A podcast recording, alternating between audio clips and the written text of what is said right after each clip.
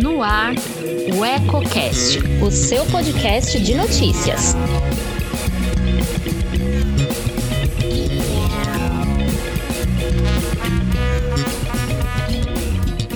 Olá, eu sou Elton Laude e começa agora mais um Politicando, que toda semana traz alguns pontos e contrapontos da política em Lençóis Paulista e região. Quer saber o que está dando o que falar nos bastidores? Fique comigo.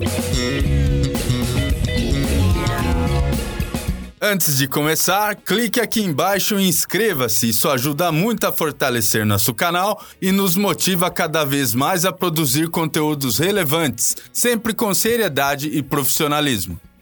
Termina neste sábado o prazo para que os partidos políticos e coligações apresentem à Justiça Eleitoral o requerimento de registro de seus candidatos a prefeito, vice-prefeito e vereador para as eleições de novembro deste ano. Conforme já adiantei em outro programa, as quatro cidades da área de cobertura de UECO devem ter 12 chapas majoritárias e cerca de 500 concorrentes ao poder legislativo. A apresentação do requerimento é apenas a primeira etapa do processo, visto que todos dependem da apreciação dos juízes eleitorais, que têm até o dia 26 de outubro para concluir a análise dos pedidos. Um candidato que eventualmente tiver problema com o registro ainda pode recorrer da decisão, concorrendo na modalidade subjúdice caso não haja um julgamento definitivo antes do dia da votação. Também é importante destacar que os partidos ainda têm até o dia 16 de outubro para preencher as vagas remanescentes nas eleições proporcionais, observando o percentual mínimo de candidaturas femininas, que não pode ser inferior a 30%. Até o dia 26 de outubro também é possível substituir candidatos para qualquer cargo. Depois desse dia, a única exceção é em caso de morte de um dos concorrentes.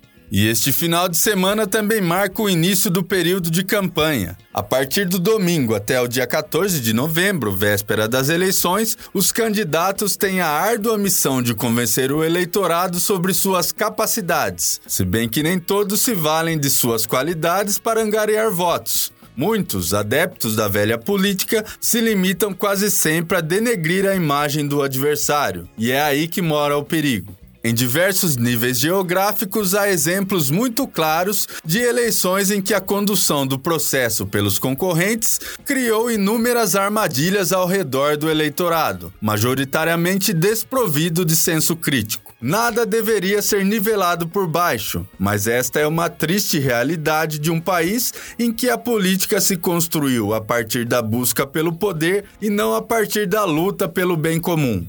Para que a escolha não se limite ao popular menos pior, é preciso que haja debate de ideias e não ataques. Mas infelizmente, na maioria das vezes, não é bem isso que acontece no indigesto jogo político. Os mais atentos já percebem as movimentações dos peões no tabuleiro.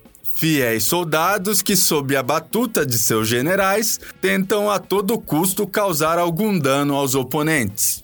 Há quem diga que agora vale tudo, até mentir, seja descaradamente no conforto do anonimato ou de forma velada. É importante entender que quem se ampara em meias verdades também mente. Quem omite também mente. E quem mente, meus caros, independentemente do motivo, é capaz de muita coisa que não vale nem a pena pagar para ver, porque o preço certamente é muito alto. Vivemos na era da informação e, ao mesmo tempo, da desinformação trazida pelo fenômeno das fake news. Como a pandemia do novo coronavírus chegou para fazer do meio digital o grande protagonista dessas eleições, mais do que nunca é preciso enxergar além do que se vê. Os desavisados, os ingênuos e os preguiçosos serão presas fáceis para muito lobo em pele de cordeiro. Os cerca de 50 dias que se sucedem são muito importantes para todos nós. Não há espaço para novos e nem velhos erros, pois a escolha equivocada representa quatro anos de problemas. Já disse outras vezes e repito: votar é um direito, mas votar certo é um dever. O que é certo e o que é errado, isso cabe a cada um decidir, mas com sabedoria e responsabilidade. Por hoje eu fico por aqui, mas na semana que vem estou de volta para falar das primeiras movimentações oficiais das campanhas eleitorais em Lençóis Paulista, Macatuba, Areiópolis e Boribi. E continue ligado em nossas plataformas digitais, porque neste ano temos muitas novidades para a cobertura das eleições. Antes de sair, deixe seu like, comente o que achou e compartilhe com os amigos. Ainda não é inscrito em nosso canal? Clique aqui embaixo e não se esqueça de ativar as notificações para ser informado sobre novas publicações. Tem coisa nova todo dia. Um abraço!